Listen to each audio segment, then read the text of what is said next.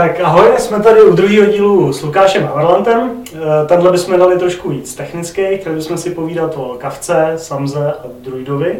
Co vás, používá, co vás používáte? Taky o tom, co vlastně vůbec děláte. A tím bych začal, tím bych začal, protože to asi není jenom tak, že člověk se pustí do takových technologií, tak co vlastně v tom internet billboardu, co, co vás k tomu teda přimělo? Takže co vlastně děláme? My máme teda víc produktů, aby to samozřejmě nebylo jednoduché. Náš základní produkt je nějaký systém na zprávu reklamních kampaní, který teda říkáme server. Takže typicky jsi nějaká stránka, která má jako velkou návštěvnost, vlastně mezi naše zákazníky patří iDnes.cz, takže jsi třeba iDnes, no ale jako máš nějaké vlastní kampaně, jsi si vlastní kampaně a chceš, chceš aby běželi na tom iDnesu. Jo, typicky tam chceš ještě nastavit nějaké další parametry, jako no, chci, ať to vidí jenom chlapi, chci, ať je to jenom na této sekci, chci, ať to uživatel vidí, nebo ať to je stejný uživatel nevidí častěji než jednou za hodinu a tady takovéhle věci. Ale na to, abys tohle byl schopný udělat, tak už potřebuješ nějaký software a to je to, co děláme my. Takže my máme tady nějaký takový server, který přesně tady tohleto umí. Je to nějaká administrace, v tom starém Etceru strašně složitá administrace, když si můžeš naklikat úplně všechno, že chceš cílit na Android 3, 1, 1, něco, cokoliv. Eh, všechno takové tam můžeš eh, naklikat. Potom samozřejmě k tomu patří i statistiky, takže ty jako i dnes si zase vidět, no tak tady to na ten banner, jako jsem měl zobrazit, se zobrazil milionkrát. Stejně tak tam můžeš jako vlastně i pravidla zadat, že tahle ta reklama, tenhle ten banner se má zobrazit právě jenom třeba milionkrát, potom už jako ne. A my jsme vlastně ti, co tady tohle to musí ohlídat. Mm-hmm. To je vlastně jedna část. Druhá část systému, to je ta online aukce reklam. Ono to nějak je spojené dohromady. Online aukce reklam, to je taková šílenost, že když jako uživatel teda přijde na iDnes.cz třeba, kde oni mají zapnuté, zapnutou online aukci, tak jde požadavek na nás, že máme teda zobrazit tomuhle uživateli reklamu, typicky nějakou bannerovou reklamu. No a my teda, když je to ta online aukce, tak ta reklama ani typicky není u nás, nebo může být. Eh, a my se teď přeptáme, říká se jim DSPčka, myslím domain, něco, já zkrátku neznám.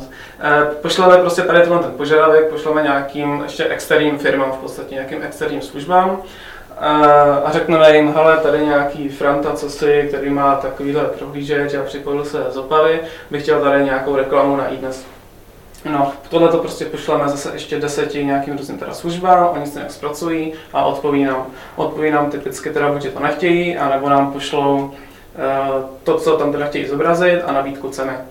My to teda, my na to počkáme nějaký daný čas a potom vyhodnotíme eh, buď 100 nebo, 100 nebo 200 milisekund, na to my čekáme.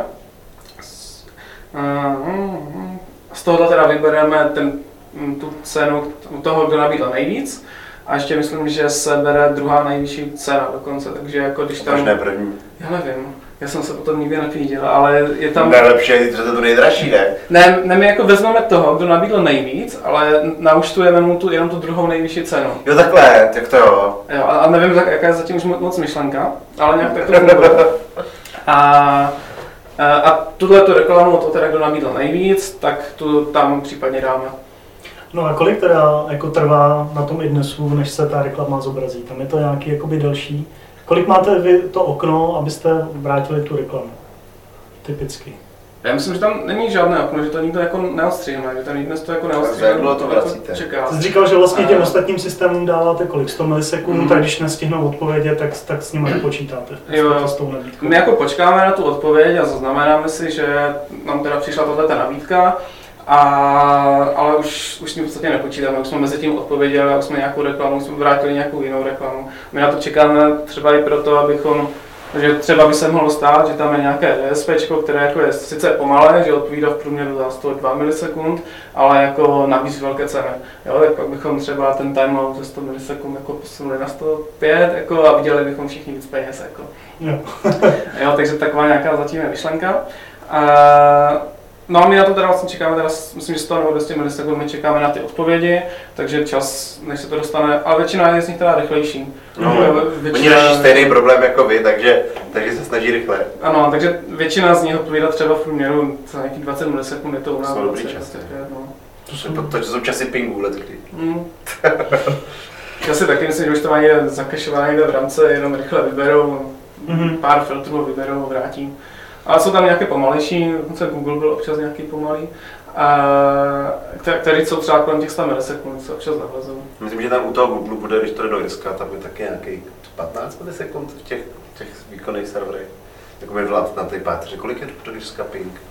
Do Frankfurtu je to nějakých 8 milisekund, nebo něco takového, nebo i 8, hmm. 25 milisekund, co jako, je to myslím o 8 milisekund horší, než když třeba jdem do seznamu, po nějakých jako ze serverů třeba, tak je to jako do Frankfurtu, takže do Jirska to bude. No, to je v podstatě, ta, ta online aukce, ta se teď v těch reklamách asi prosazuje víc, ne? Že to je takový ten modernější způsob. A to asi spíš myslíš AdWords, nebo? A ne, ne, vůbec ta, ta online... Je to RTBčko, real time bidding. Hmm o čem se bavíme. Uh, u nás to jako, myslím, že nejsem si jistý, co do těch příjmů, to, to zase ví obchodní, ale co já vím, tak jako to artičko u nás jako postupně roste, ale mm. ještě nevytlačil se ten starý server.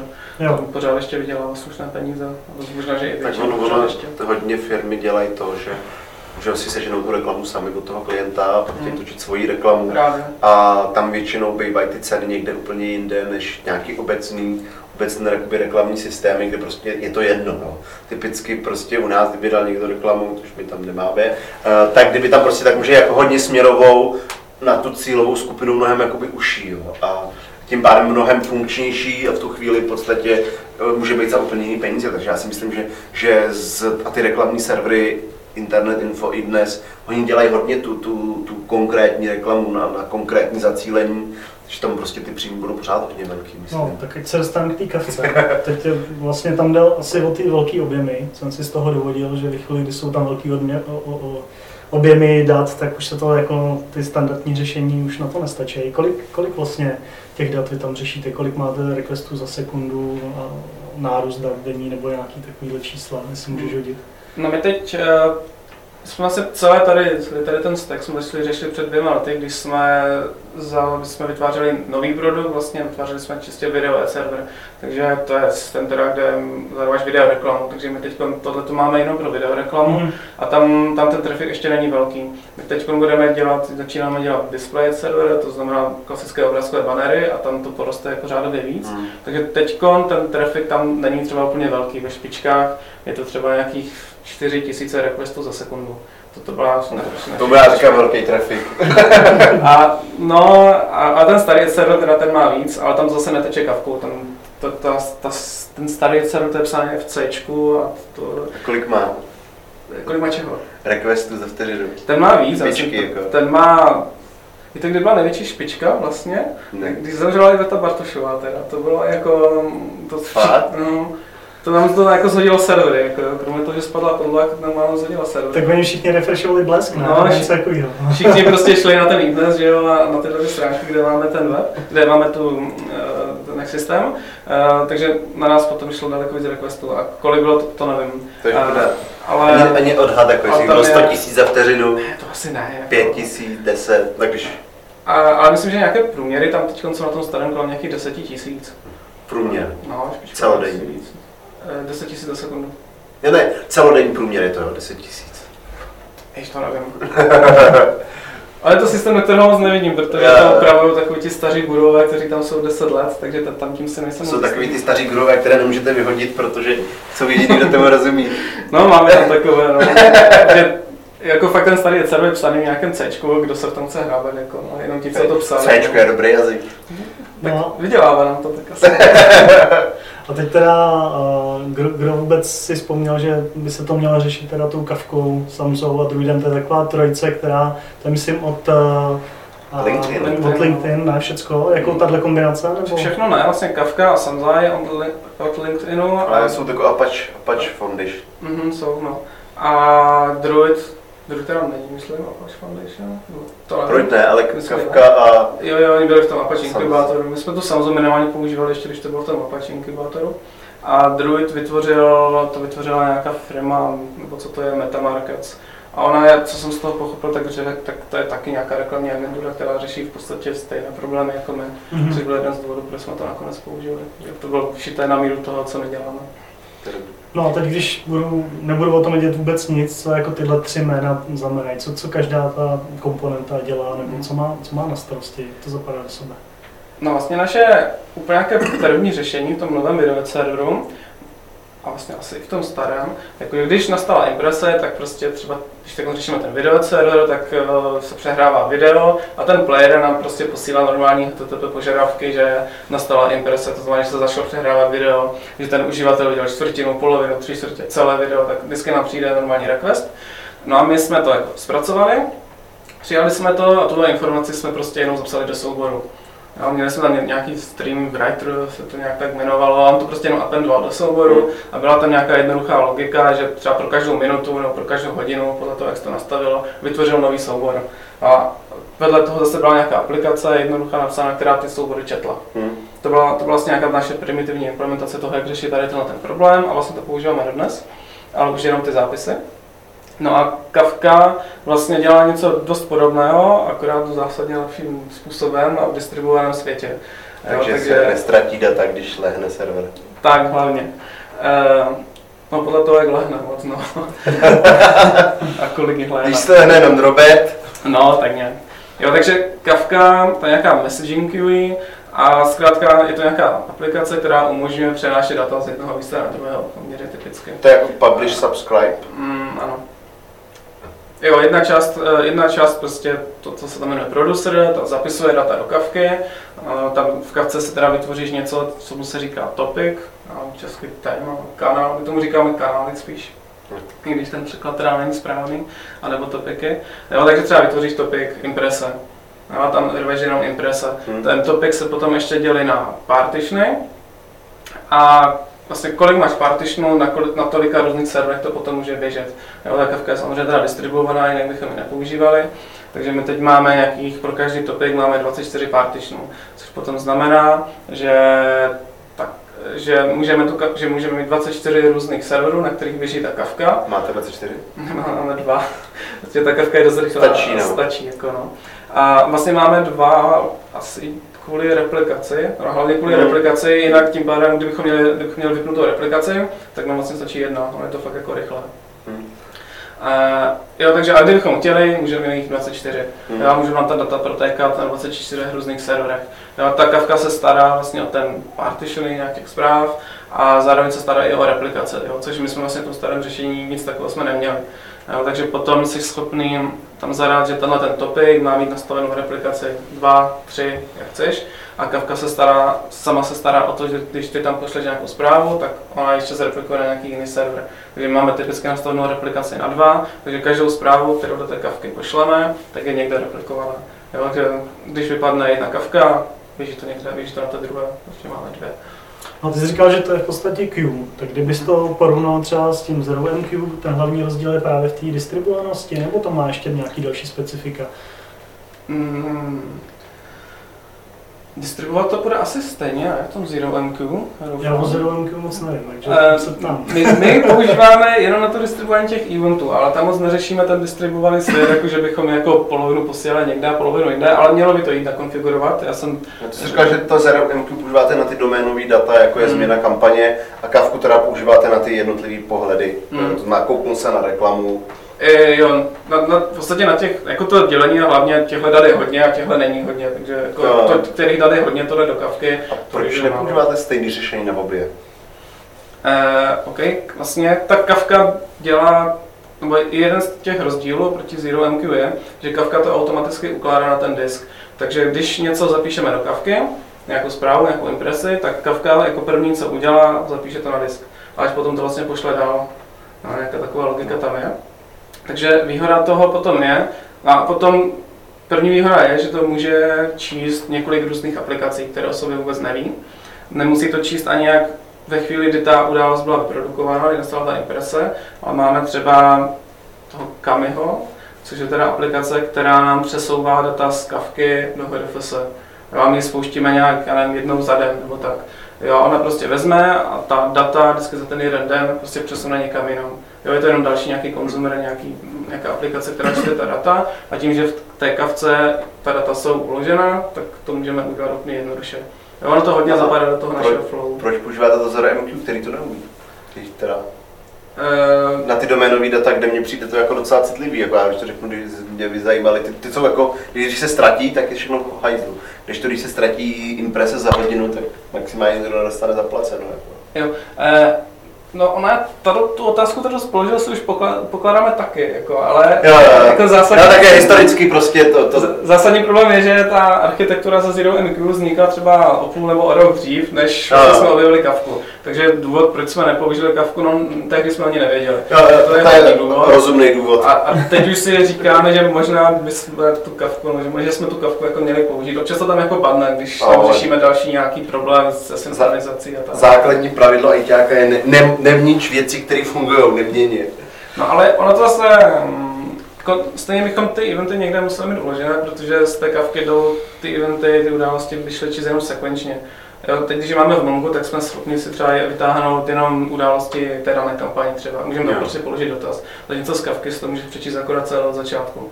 Jo, tak nemáš tam no, zase, zase to Mongo má tu nevýhodu, že, že to porušuje jakoby tu myšlenku CQRS, protože už to vlastně ukládáš do databáze a tím pádem vlastně to nemá takový výkon. Ale u těch doménových dat to není takový problém. No. Těch je fakt, jak jsi říkal, jedna za půl hodiny. No, no to asi trošku víc. Tak, tak, myslím. No a co já jsem teda se, se o té kavce jakoby četl, tak tam je velká výhoda, že on je to multimaster, takže ty skutečně jako můžeš zapisovat naraz na několik těch serverů, takže tím se výrazně zvýší ta propustnost. Jo. Ale zase jsem někde jako zaslechl, že velice jednoduše si dokážeš naběhnout uh, kolik konfiguraci, že on to tak jako úplně multimaster není. Uh, myslím, že na Geekonu někdo říkal, že tam udělali takovou chybu, že uh, nějak nechali to v defaultu a tam to znamená, že ona do té kavky zapisuješ nevím, 10 sekund, nebo já nevím, jak dlouho, furt jakoby na jednoho mástra, pak switchneš jakoby na dalšího a pak na dalšího. Takže ve výsledku to neutilizuješ, protože ty vlastně jedeš jakoby takhle, jenom, eh, jenom vlastně zapisuješ na X masteru, ale v čase vždycky jakoby jenom na jedno, že jo? Což, což jako ti propustnost nějak moc uh, nezvýší. Jo? Že to tam právě museli nějak tu strategii měnit, aby to začalo víc rozhazovat, aby prostě fakt skutečně to paralelizovalo na ty, na ty různé uh, mástry. No, setkali jste se s něco? ani přemýšlí, že se vám to přehazuje nebo ne. já vím, no, ve chvíli, ve chvíli, kdy máte dva servery a máte to replikovaný, tak to ještě asi takový problém není, ale ve chvíli, kdy opravdu řešíš jako tu propustnost a máš jich 24 kvůli tomu, aby se ti zvedla ta propustnost, tak už to začíná být aktuální. Ty, když tam teda posíláš ta data do té kavky, tak jinak každá ta partitiona má nějakého svého lídra. Jo, takže když máš třeba replikaci nastavenou na 3, tak to znamená, že ta jedna partičná, ta část jako těch dat, tak eh, je teda uložena, je zpracovávána na třech různých teda těch Kafka brokerech, na těch různých serverech, ale vždycky je jenom jeden lídr. Mm-hmm. A mhm. ty s ním se jako bavíš, jenom s ním. Takže ať už čteš nebo zapisuješ, tak se bavíš jako s tím jedním lídrem no. a ty ostatní tě jako nezajímají. A oni jako nevíš jako z pohledu toho klienta. Um, a to, kam to zapisuješ, to si můžeš řešit ty. To je vyloženě na tobě, nebo je to, mm. že, že tam máš mezi tím nějaký jakoby mezikus, nějakou knihovnu té kavky, která to rozhoduje? Ono to závisí na tom, jakého klienta používáš. My teda máme jako Node.js, takže používáme nějakého klienta v Node.js, kterého jsme na začátku nebyli moc značení, a, nebo já jsem nebyl, ale nakonec nějak jako funguje. Měli jsme tam nějaký pull request taky, my jsme tam opravovali, a, ale už to začalo nějak jako fungovat docela dobře a nakonec s tím problémy nejsou. A potom máme ještě nějakého javového klienta, ten je v podstatě oficiální, toho napsal mm-hmm. přímo ten LinkedIn. Takže to, co ti zrovna nabízí ten klient, to se může jako lišit. Ale každý klient by měl nabízet to, že si schopný tam říct, eh, do jaké partition se to má poslat. Mm-hmm. Jo, buď přímo číslem, nebo tam zadáš eh, nějakou funkci, která ti která má na vstupu tu zprávu a na výstupu prostě, no, prostě typická, tady tohle. Jo, takže typické řešení je, že ty řekneš, tady je nějaký klíč té zprávy, třeba nějaké request ID, nebo může to být customer ID, nebo něco takového. On vezme, zahajšuje to do nějakého čísla teda, no, vytvoří to prostě nějaké číslo, udělá modulo počet partitionů, takže když máme 24 partitionů, uděláme modulo jako celý číselný zbytek 24, jo. jo a, vy máte teda takže, dvě, jako dva už... servery, které jsou replikované navzájem, mm to znamená synchronně, takže to vlastně běží jako jeden, jakoby výkonově jako jeden počítač mm. s high availability. Mě už to možná docvaklo, že to nebyla žádný magický přepínátko, ale spíš jde o to, jak byla zvolená ta hashovací mm, funkce, mm, možný, no. jak dalece vlastně distribuovala, mm, že ona měla velkou schodu na, na mm, jednoho lídra. To je možný, no. Tam, tam když vám začne docházet výkon jednoho počítače, tak to vlastně rozdělíte, akorát, že pak už nemůžete mít jako tři, už musíte mít nejméně čtyři, protože že pak vlastně máte dvojnásobný výkon, že budou vždycky dva, jen pak když ti ten jeden systém chcípne, tak už nemáš dostatečný výkon. Takže vlastně v tu chvíli najednou musíš mít, jo, to je problém toho, dokud to ten server stíhá, tak to stačí takováhle kombinace, jakmile už to nestíhá, nestačí přidat jeden navíc protože v případě výpadku ne, neutáhne. Mm. Ale potom potřebuješ tři nebo čtyři ty skupiny, aby v případě výpadku jednoho si se dostal na třetinu, jako o, na sen, tři, o třetinu nižší výkon nebo o čtvrtinu nižší výkon.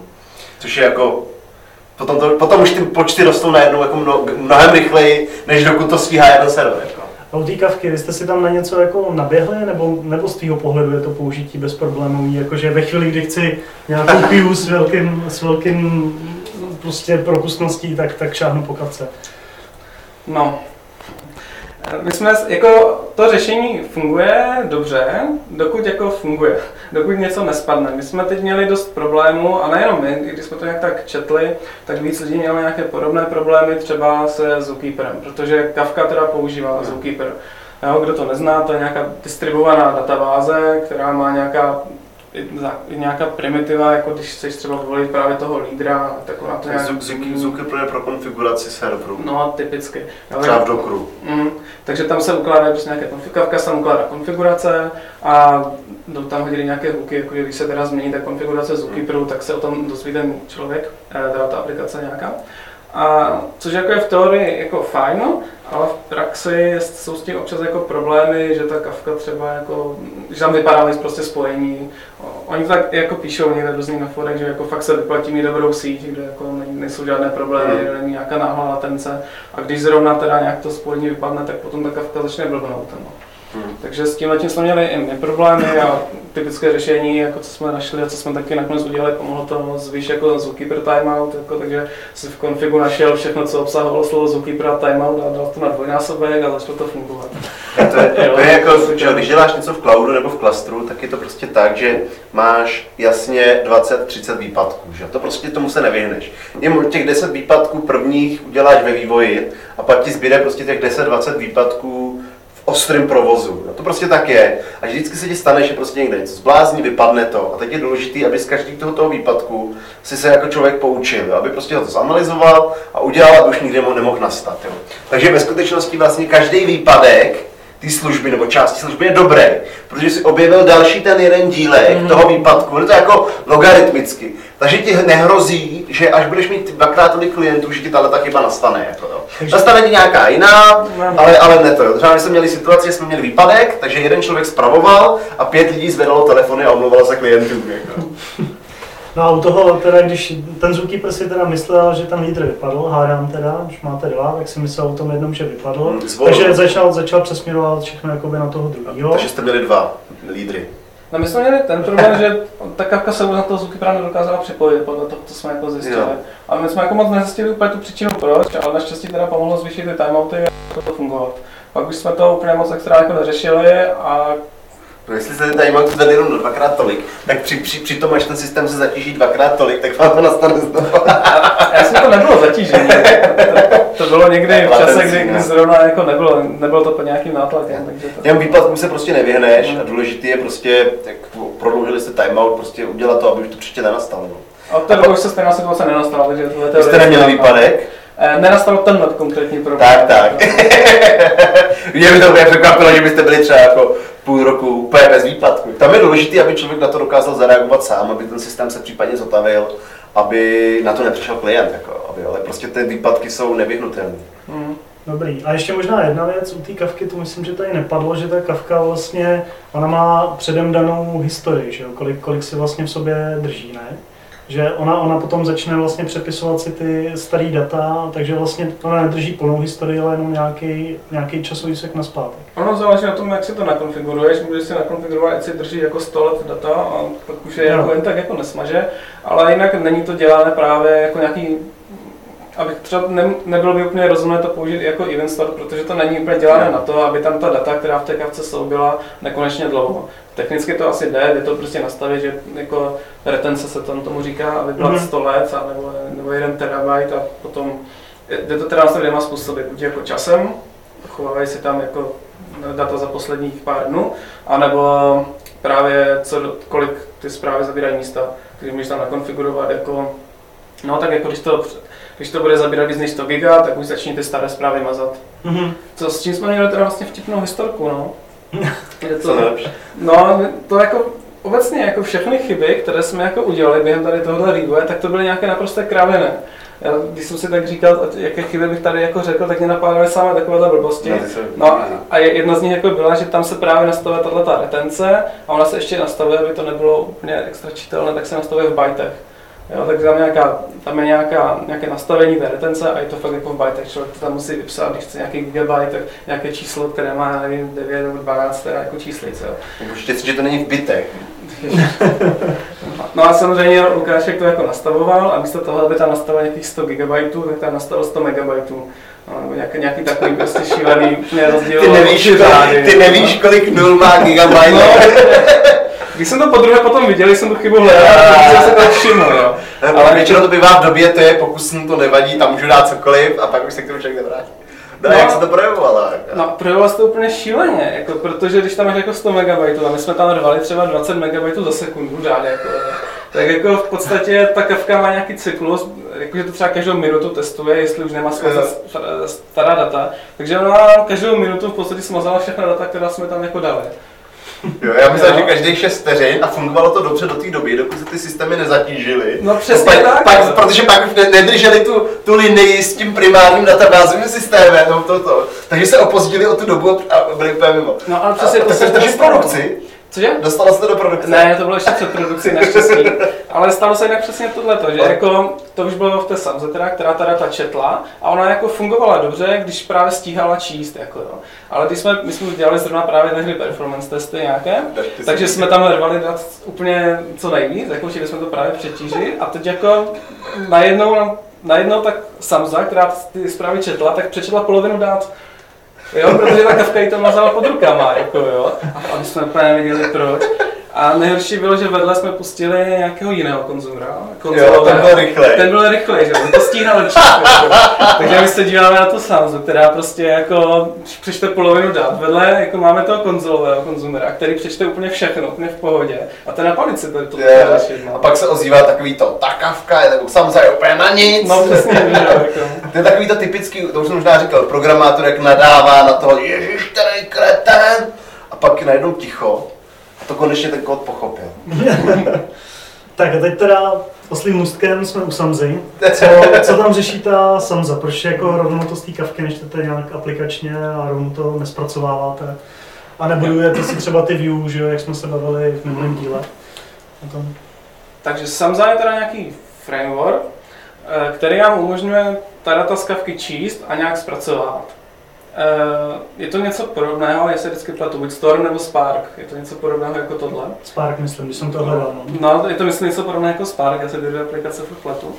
A no, co nám to řeší? Jednak je to teda napsané v Javě, což jako, trošku se nám to nelíbilo, ale na druhou stranu tam ty knihovny pro, pro tu kavku jsou prostě nejlepší, protože je to přímo od LinkedInu. Ta Samza je teda taky přímo od LinkedInu, takže je to spolu se spojené.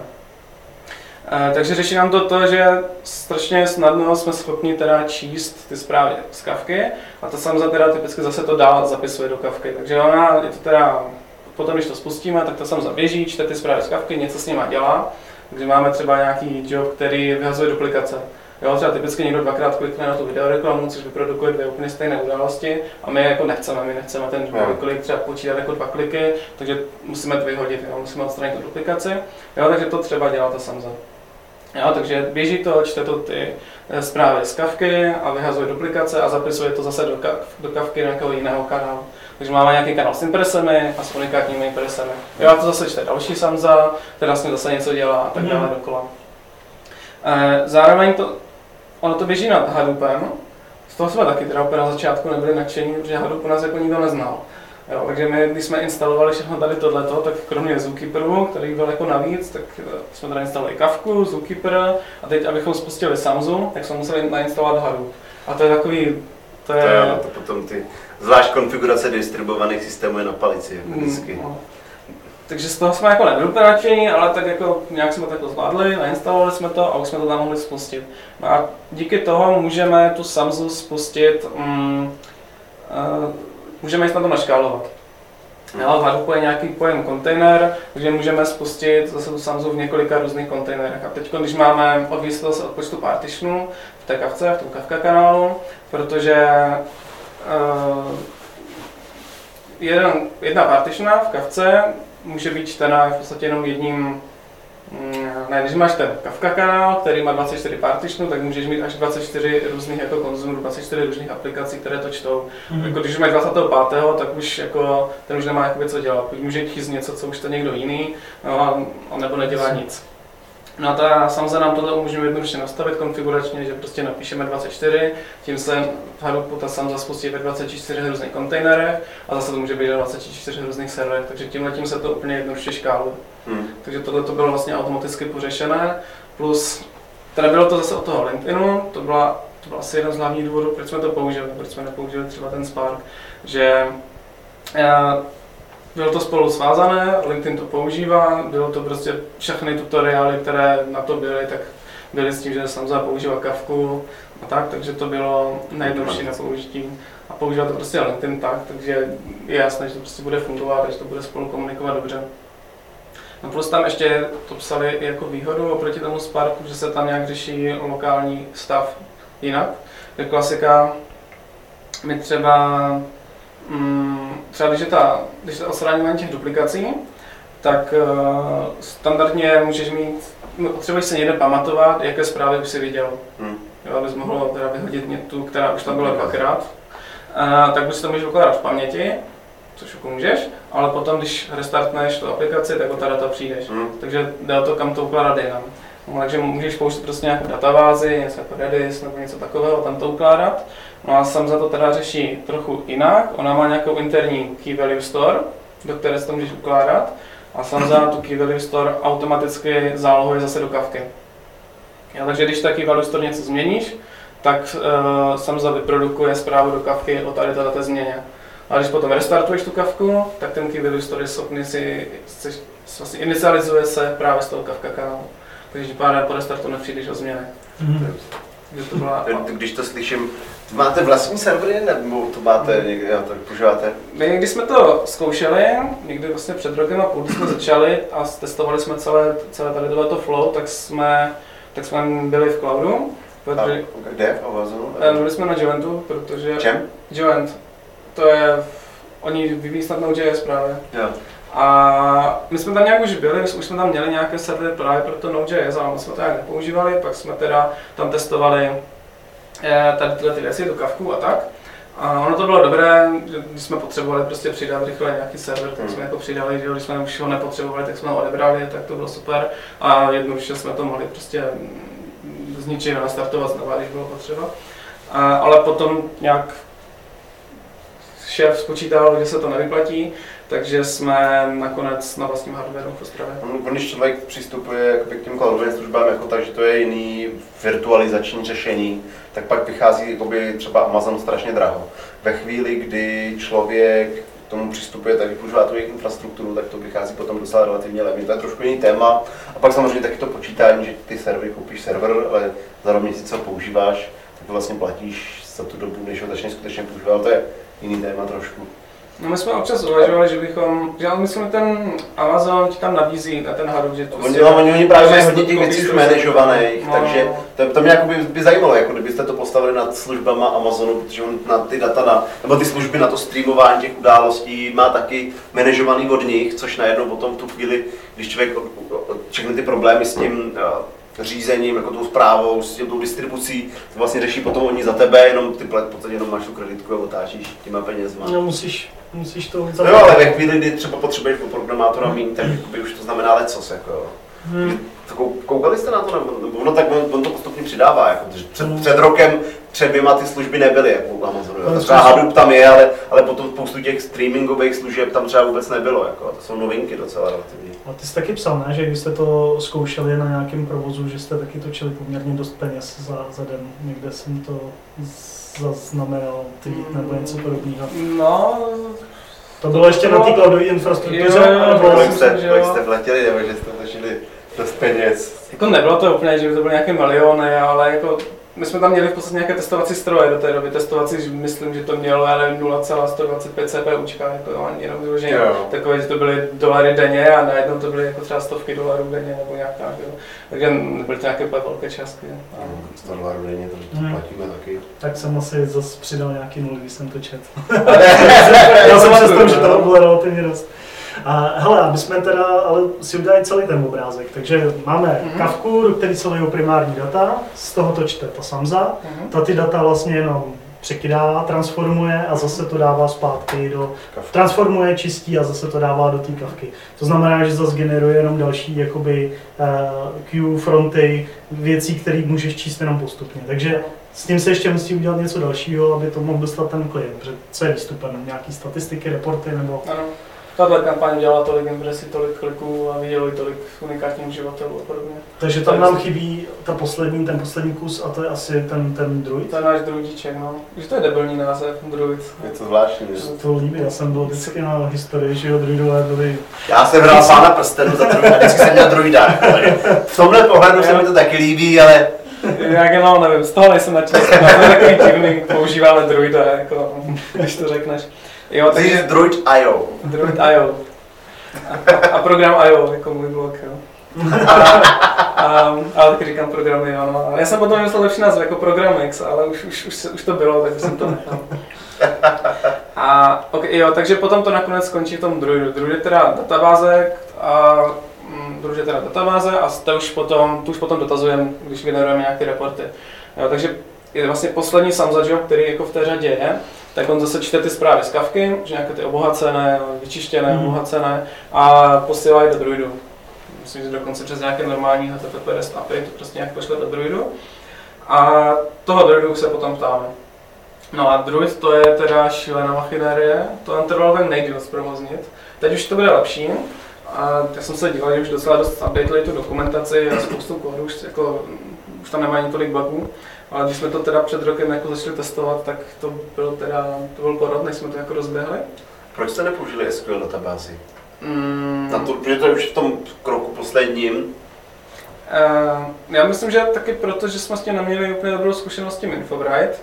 Hmm. Že, mm, chtěli jsme něco vlastně, co teda, co teda dobře škáluje, co teda má nějak řešené nějaké replikace, co je rychlé a ještě nás vlastně trápili celou dobu unikáti. Jako počet unikátních lidí, kteří viděli danou reklamu. Hmm. To jako obecně Tam není, to Kafka už řešila, nebo Kamka se Samzo už řeší, ne? Takže mm, no moc neřeší, jak by to měla řešit. tak možná jiný problém teda, než vyřešení dřív. A ten problém teda, jakože když potřebuješ prostě ty unikáty spočítat, tak ono, když to chceš přesně, tak to není úplně jako jednoduché. Prostě potřebuješ seznam všech jako lidí, nějakých které to viděli, potom toho teda potřebuješ je v podstatě někde mít najednou nakonec a vyházet z toho zase, zase ty duplikáty a spočítat, kolik jich tam je. Protože jak, jak mluvil tady Lukáš o těch duplikátech, co likviduje ten Samza job, tak to je duplikát jenom v nějakým timeframeu, že jo? Ne? No, Známe za celou jakoby, historii, jo? Ten, ten dvojklik se to bude jo, časuje jo, relativně jo. od sebe kousek. Když to unikát znamená, že tam prostě jakoby přišel před měsícem a teď, tak pořád je to jeden unikát, ale jako Jo, tohle je tak daleko od sebe Hmm, v to- to- té to je frontě, že No, přesně tak. Takže tohle No, byl asi To i problém. vysvětluje, proč ne asi SQL, když, když taky by asi do toho dalo se. no. Ale všechno jde, když se chce, takže Je tam, tam už jakoby je ta výhoda, že ten výkon není takový nebo nutný, že se tam dá dělat třeba jako partici, participace podle, já nevím, typu klienta nebo podle nějakého jakoby klíče, že můžeš mít třeba 10 těch serverů, což je furt jako jednodušší a když to chcípne, tak to prostě obnovíš znovu z těch dát. Jako. přemýšlím, kde jsem skončil. u toho, u toho druidu, jako. Eh, Jo, no asi s tím Infobright tam byly nějaké problémy s tím, nebo teda ještě jsou, protože to používáme, že když se vygenerovává nějaký složitější report, tak tam je hromada nějakých joinů a ještě do toho ty unikáty, tak jako, že už to, už to generuje třeba hodinu, jako ten report, jo. Takže to jako není úplně jak dobré a toho jsme se chtěli zbavit. No a Druid teda tady tyhle ty problémy vlastně měl řešit, plus, eh, jak už jsem říkal, vytvořila to nějaká firma Metamarkets, která dělá přesně to, co děláme my, jo, Hmm. taky statistiky nad nějakým, nad nějakým reklamním systémem, takže se zdálo, že by to jako mohlo fungovat. No a Druid teda je to slopcová databáze, to je ostatně ten Infobright. A no, má dobře vyřešené škálování, má dobře vyřešené replikace, všechny tyhle věci má dobře vyřešené a na počítání vlastně těch unikátů používá teda, on neumí, on neumí spočítat přesně, to tam vyloženě neumí, on umí jenom, má implementovaný algoritmus Hyperlog, který to odhaduje. No, takže odhaluje s nějakou, odhaduje s nějakou odchylkou, tak ta odchylka je malá, třeba 1 nebo 2 procenta, jo? takže když těch unikátů bylo třeba milion, tak on ti řekne, že jich bylo 990 hmm. tisíc, jako, jo? nebo ještě, ještě líp možná. Uh, takže ta odchylka je tak malá, že to prostě jsi schopný použít. Navíc stejně počet unikátů, to je taková hodnota vycucaná z prstu, protože jako, připojíš se tady na mobilu, potom doma, potom někde jinde, my tě započítáme třikrát, takže jako, když to má na výsledku 2% odchylka kvůli tomu algoritmu, tak to nevadí. Hmm. To je jako počet mobilů v Čechách. Víc než obyvatel.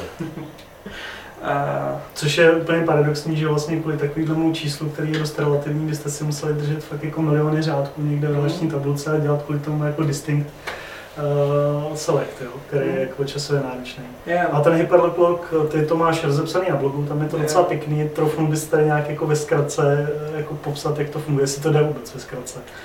Jestli to jde, možná hyperlogo přímo ne, ale on existuje nějaký podobný algoritmus, který jako je jednodušší a který funguje, to je nějaký min, min co se to jmenovalo, min value možná nebo něco takového. A on fungoval tak, že on vezme vždycky ty hodnoty, které počítá a zahashuje, to je princip víceméně všech tady těch, těch algoritmů. Takže vezmeme nějakou hash, zase typicky nějakou číselnou. Tak on vezme celou tu množinu, kterou má počítat teda, z které počítá počet těch unikátů, každou hodnotu teda zahashuje a ten algoritmus si pamatuje, on spočítá minimum z toho. A jako ta základní minimální hodnotu. Jo. Takže základní myšlenka jako je, že ještě když použiješ dobrou hashovací funkci, takže by to mělo být rovnoměrně rozdělené ta čísla. Hmm. Jakoby, když máš množinu o velikosti 1, je tam jeden prvek, tak, jakoby, tak ten hash bude třeba 50. Eh, kdyby tam byla, kdyby ten hash to zhashoval na hodnotu od 0 do stovky a byla tam jedna hodnota, tak eh, by to číslo bylo 50. Kdyby tam bylo dvě hodnoty, tak by to bylo třeba 33 až 66. Kdyby tam bylo 10 různých hodnot, takže by se to jako rovnoměrně rozdělilo na 10, 20, 30 až 90. Mm-hmm. Tak to je nějaký takový předpoklad, s kterým to pracuje. No a potom, když spočteš to minimum, tak z toho jsi schopný odhadnout počet těch unikátů. Už teď, jakoby, jak jsem to říkal, když spočteš, že minimální hodnota je 10, tak to odpovídá těm deseti, no, že je to rozděleno na 10, 20, 30, 40, mm-hmm. 50, takže tam je 10 unikátních hodnot. Když zjistíš, že minimum je 50, tak je tam jedna hodnota podle toho, jak jsem to popisoval. Mm. Takže tohle je nějaká základní myšlenka tady těchto těch algoritmů. A takhle pracují a jde o to, jak vymyslet nějakou funkci, jako to minimum bylo dostatečně, bylo dobré, ale jsou funkce, které jsou jako ještě lepší. A ten Hyperlogo používá, to už se vysvětluje vůbec, co to je, ale když to číslo je v binárním zápise, tak to počítá počet nul začátku. Takže 003, 001, 10, tak tam by byla, tak ten prefix by byl 2, že by měla délku 2. No ale bere vlastně, nebere minimální hodnotu, ale bere délku nejdelšího prefixu 0 a prostě nějak experimentálně ověřeno, je to lepší než minimum. Jak jsme se bavili o hyperlogu, ten má jako výhodu v tom, že on se spočítá jako vektor a když máš vlastně ty unikáty spočítaný třeba za den nebo za měsíc a pět měsíců v řadě, tak ty jsi schopný potom se číst ty vektory a máš spolehlivě jakoby ty unikátní uh, uživatelé za, za pět měsíců, což ale jinak nejsi schopný jako udělat. To mi přišlo právě úplně magický. No. Hmm, to, je, to je na tom teda úplně zásadní, že ten klasický problém je, že když spočítáš unikáty teda za sobotu a spočítáš unikáty za neděli, tak to nejsi schopný jako sečíst. Že sobotu tisíc, neděli dva tisíce, nemůžeš říct, že no, tak za víkend bylo tři tisíce unikátů. Jo. Ale některé firmy to takhle dělají. Jako. Což je teda smutné, že jo? No, že mají dva servery a vezmu návštěvnost těch jednotlivých serverů, sečtou to a říkají, že mají tolik unikátů. Jako. Jo, takže ten algoritmus naštěstí umí teda to sjednocení těch množin, že ty množiny můžeš sjednotit a to stejně schopný teda spočítat takže v podstatě jenom sjednotíš právě ty vektory podle nějakého algoritmu, který je ještě jednoduchý, to myslím, že vezmeš jenom maxima, jako nějak poměrně jednoduše, hmm. a spočteš z toho bez ztráty, to je to bezstrátové ještě, kromě jako té odchylky, která té dvouprocentní to tam samozřejmě zůstává, ale nenarůstá, ta, ta odchylka už nenarůstá tím, jak se dělá to sjednocení. Takže díky toho právě ten druid může dělat, hmm, to se ještě vysvětlit, jak funguje druid, co je jeho zásadní feature že v Druidu nikdy nejsou, jsou jenom agregovaná data. On ten druid, když si vznikl tak, že asi seděli nějaké kanceláři nějací lidi jako my a říkali si, tak jak s těmi daty jako naložit. Jejich původní vize byla, že těch dat zase tak moc není, když se dobře zkomprimují, když se zagregují a když se zagregují.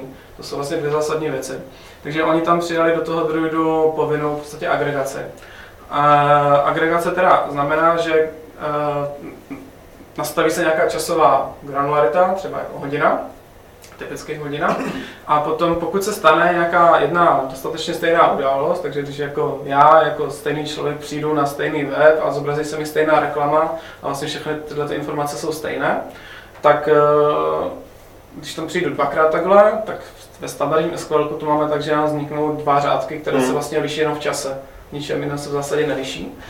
Když tam přijdu desetkrát, tak by tam bylo deset stejných řádků. Takže ta idea toho druidu je, že místo toho, aby tam bylo deset stejných řádků, tak tam jako bude ten řádek jednou, akorát se u něj poznávám, že se stal desetkrát. Yeah. Takže to je vlastně to, co se tam děje. No a to samé se děje, abys to mohl dělat, tak všechny metriky, které tam jsou, tak musíš být schopný nějak jako sečíst. Což je jednoduché, když jsou třeba imprese, tak imprese sečteš, počet kliků sečteš. No ale počet unikátů už bys nemohl sečíst. Nemůžeš tam mít, že tuhle hodinu nebo tuhle minutu jsem měl tři unikáty, tuhle čtyři unikáty, tak to teda sečtu na sedm, to nejde, ale díky tomu, že můžu sčítat nebo udělat sjednocení těch vektorů toho hyperlogu, tak on si vlastně v každém řádku, ten druid si ukládá ten vektor toho hyperlogu a potom, když to agreguje, tak je může jednoduše sečíst. Hmm. Takže, takže ten druid je sice slovcová databáze, není to relační, nemůžeš tam na to se ptát jakoby SQLkem, máš tam jako, jak ten dotazovací jazyk vypadá zhruba? Eh, ten základní dotazovací jazyk to je nějaký příšerný JSON, a, ale existují i nějaké překlady, nějaké kompiléry z SQL do toho jejich jazyka, takže v zásadě jako můžeš používat SQL jako jazyk mm-hmm. a mhm. něco ti to přeloží do toho jejich jazyka. My to, to vlastně nepoužíváme, my používáme přímo toho ten JSON, minimálně protože v té době, jsme to používali, tak tenhle překladač ještě ani neexistoval. Ale tam vidím určitou podobnost. nejsou úplně dobrý. Já jako. tam vidím určitou podobnost vlastně s těmi views, který máte v tom Mongu, jak jsme se bavili minulý díl, tak tohle to jsou zase už nějaký jakoby agregované reporty v tom druidu trošku jiný jo. reprezentaci. A on má ještě nějaký jako sílu v tom, že on tam umí jednoduše dělat nějaký matematický výsledky, ne? Z toho, že třeba u toho, u toho Monga tam ty dotazy napříč, tam to není úplně jednoduchý. Hmm, jako standardně si můžeš definovat nějaké metriky, které on ještě předpočítává. Ty metriky jsou, že typicky, že ti bude teda sčítat čísla, ale jako většinou potom chceš to sčítat čísla, nic jiného potom obyčejně nechceš. Takže jo, seš potom, je to dělané na to, aby se prostě rychle vyjel, třeba vyfiltroval počet impresí, no, počet něčeho, počet, nějaké, počet impresí nějaké kampaně, něčeho takového. Že umí to klasické filtry, umí to zgrupovat a takové věci, umí to posčítat teda to, co potřebuješ. Mm. Plus to má ještě nějaké další hezké algoritmy, jednak to má teda ten hyperlog block, což není úplně standardní, ale už to dostává taky pomalu. Já vím, že někdy v době, kdy jsme začali koketovat s tím druidem, tak se to myslím dostal do Redisu. S tím jsem taky umí pracovat. A určitě už i do dalších věcí. Ona je zajímavá myšlenka, no.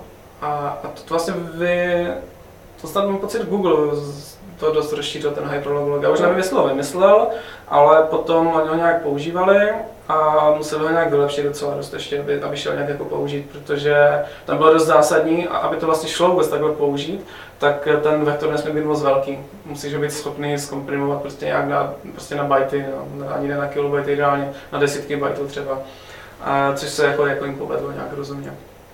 A, a má ještě takže teoreticky, když by mě za hodinu tam přišlo milion unikátů, mm. tak jak bude vypadat ten, ten vektor? To bude relativně jako malý, to fakt to dokážu zkomprimovat na malý údaj, nebo, nebo je to odvislý od těch počtů unikátů nakonec? Od, od počtu unikátů, od počtu unikátů, to, je, to záleží na tom ještě, jaký nějaký ten, úplně ten, ta základní verze, ta nějaká nekomprimovaná, tak ta není závislá, tam má prostě pevně daný vektor, mm. který je nějak jako velký. Jo, tak a tam je úplně jedno, jako kolik, um, kolik unikátů tam přišlo. Mm-hmm. To je jako jedno. Ale potom jsou nějaké kompresní metody, které jako spolehají třeba na to, nebo které očekávají, že když ten vektor je třeba pro tu jednu hodinu, takže jako nebude úplně plný.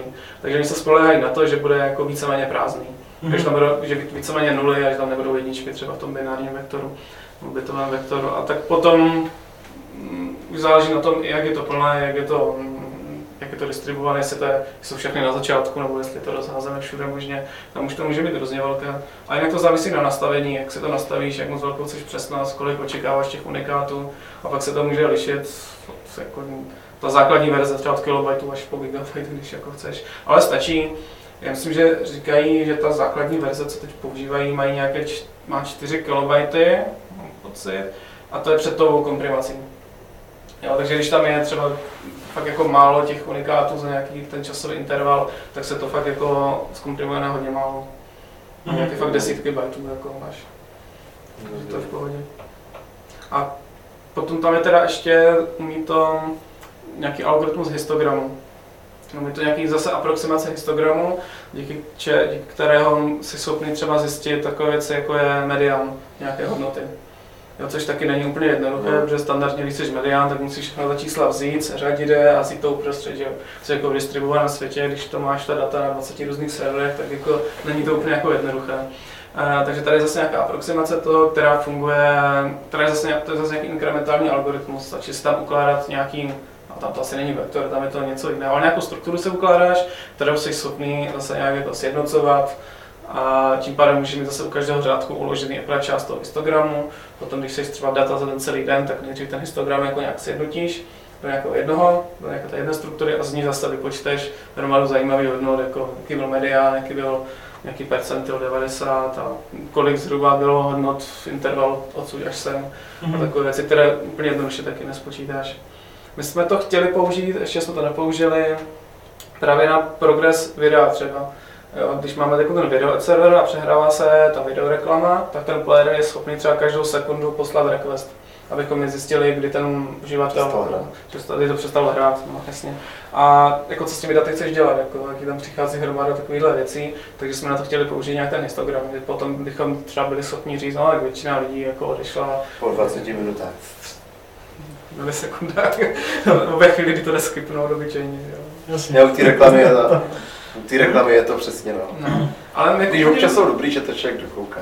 Jako podivu máme vlastně tak 90% máme nějaký počet impresí a 90% z toho jsou full views, že to viděli fakt jako celé, já jsem, jsme na to koukali. 90%. Že to je divné, no. A oni to, to používají, používá nějaký německý klient teď a oni tam nemají ten skip button.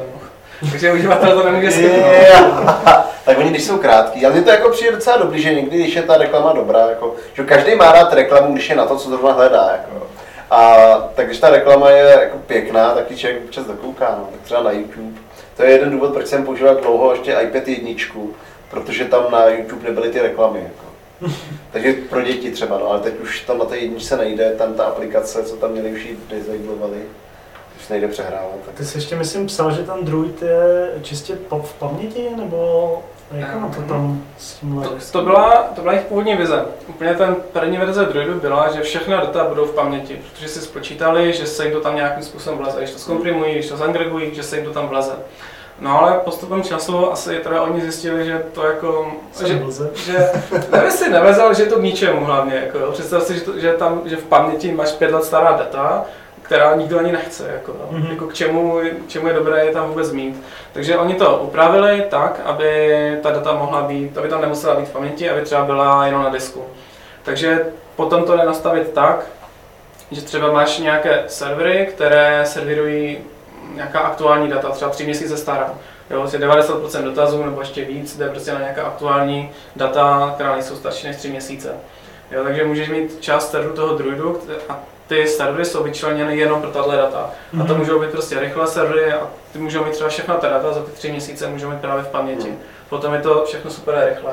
A zbytek, to, ten, ta část, co nikoho nezajímá, starší než tři měsíce, to může být na nějakých serverech už jako slabší, kde není tolik paměti a bude se to dotahovat z disku. Bude to pomalejší, ale... Ale zase tam nebude tolik lidí, kteří se na to ptají, takže vůči ním to relativně pořád může být dost rychlý. Právě, my třeba to v UIčku, když tam máme tu administraci, tak my tam, jako když jdeš do přehledu kampaní, tak už tam samozřejmě zobrazujeme i nějaké statistiky. Jo, a my tam teď máme, myslím, snad za aktuální den, měli jsme tam aktuální, nebo poslední 30 dnů, nebo aktuální měsíc, jedno z toho. Uh, jo, a to jsou tím pádem úplně nejčastější požadavky, protože ty jdou, aniž bys jako aktivně chtěl.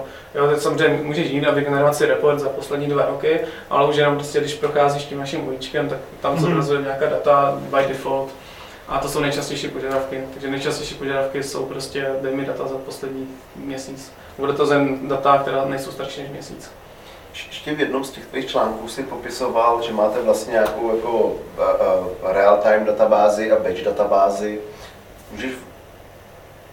Jo? Já si myslím, že to bylo spíš vlastně takový jako myšlenkový posun. To ještě nemáte. To bylo původně vlastně, ty jsi nám popisoval lambda architekturu a z toho vlastně se vycházelo jakoby kappa architektura. Jo? To se liší právě v tom, že u té lambdy máš v podstatě ty algoritmy napsaný dvakrát. Jedna, která no. počítá přesně a pomalu, a druhá, která počítá nepřesně, ale rychle. To znamená, což má velkou nevýhodu v té takže by, to, že vy dneska už máte jenom jako jednu tu hlavní databázi, kde to děláte všechno.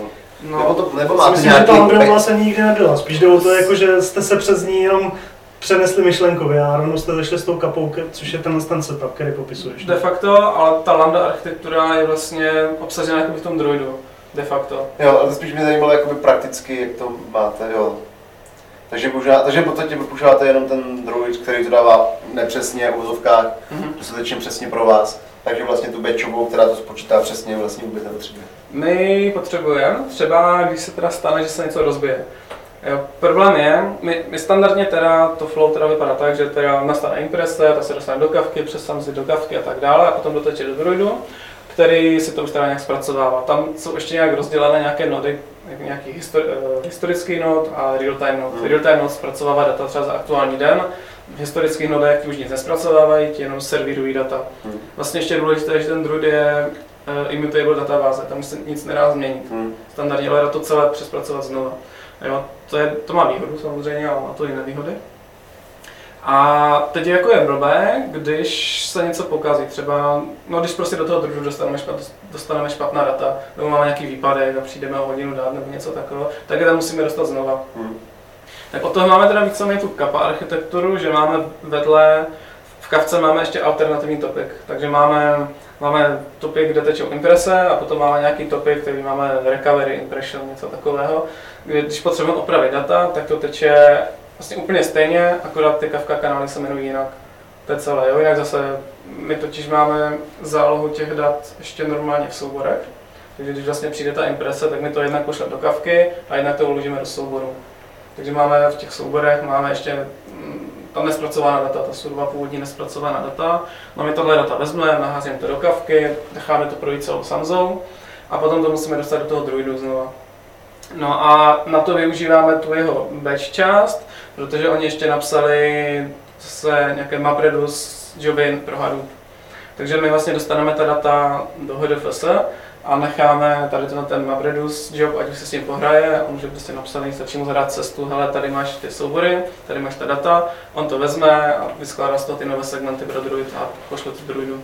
Takže my to používáme na tohle, ale vlastně tak, jak by se to teoreticky správně mělo používat, je, že bys tady tuto opravu měl dělat jakoby jakoby pořád, aby zněli jistotu, že ta data třeba, aby zněli jistotu, že ta data jsou správně. Protože tady je tam větev, která jakoby je nepřesná, ale jako nepřesná, jako, ale vám to stačí. Jako to tam bude chyba třeba promile, nebo ani to ne, když to občas kontrolujeme, jak to většinou jako sedí, nebo to nesedí o dvě imprese a to, jako koho to zajímá, že jo.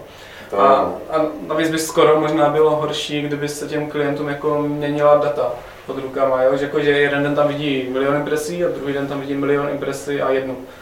Jo? Takže to je jako skoro horší. Myslím, že bys toho nikdo nevšiml. No, to by se zdivil, už jsou jako případy, kdy jako volali takhle lidi. Já to, jak jsem vlastně říkal, tak my tam máme třeba limity na kampaně, jakože ta kampaň nebo ten banner se má zobrazit právě třeba milionkrát. Jo. Jo, mají to, jo, ono to překročí. A... No a to je problém, jako klienti volají, jako, proč tam je ta jedna imprese navíc, jako. A nebo je tam 999 milionů, 998 impresí a už to třeba, už jsme to stopili. Ono to možná souvisí i s cenou, ne? že ty řekneš, že za to zaplatíš maximálně 10 tisíc a přijde ti faktura na 10 tisíc jedna koruna. Tak no. to se furt dá vyřešit tak, že prostě tu impresi jednu zaplatíte vy, jako jo. No ne, protože to ve skutečnosti jsou tak malý jako čísla, Jasně, že, no. že než platit programátora, který to dá dohromady, tak těch 200 korun měsíčně zaplatíš ty, jako jo.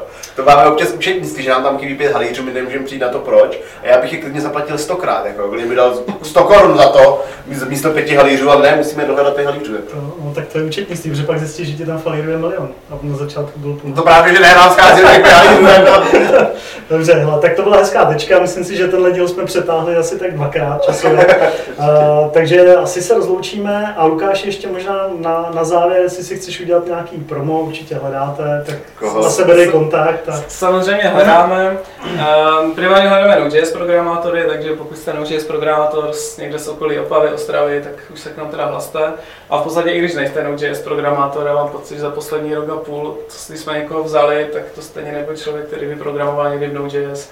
To je těžké někoho najít, kdo už teda programoval, takže bereme i ostatní, co neumí Node.js. Ale umím přemýšlet. Hlavně tím přemýšlet a hlavně tím programovat. Takže kontakt, kontakt, na tebe. a, Eh, kontakt na mě nemůže být pod videem. může být pod videem. Bude bude show notes, takže kdo máte zájem, tak tam bude kontakt na Lukáše. Nebo lukáš.havron.cz Podařilo se mi koupit svůj vlastní domén.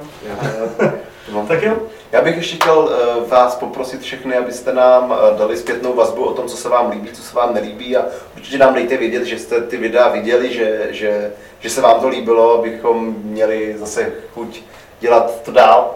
Takže díky a ahoj. ahoj. Čau.